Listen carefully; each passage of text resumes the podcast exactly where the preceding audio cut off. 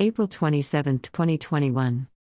The Schumann resonance produce a massive 109 Hz frequency today, and along with CMEs that hit the Earth over the weekend, most of us are feeling drained but renewed at the moment. With the supermoon pink full moon yesterday and today, it's a time of letting stuff go, really heavy stuff. April 27, 2021. In other space news, Another CME is expected to hit the Earth on April 30, 2021, which is one of the holiest days of the year, Walpurgisnacht. Increasing solar activity. In the past 36 hours alone, the Sun has produced three relatively bright coronal mass ejections, CMEs. Watch the movie.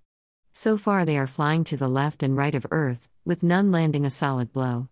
One of the CMEs, launched by the fire fountain eruption described below, might weakly sideswipe Earth on April 30th, but the forecast is uncertain.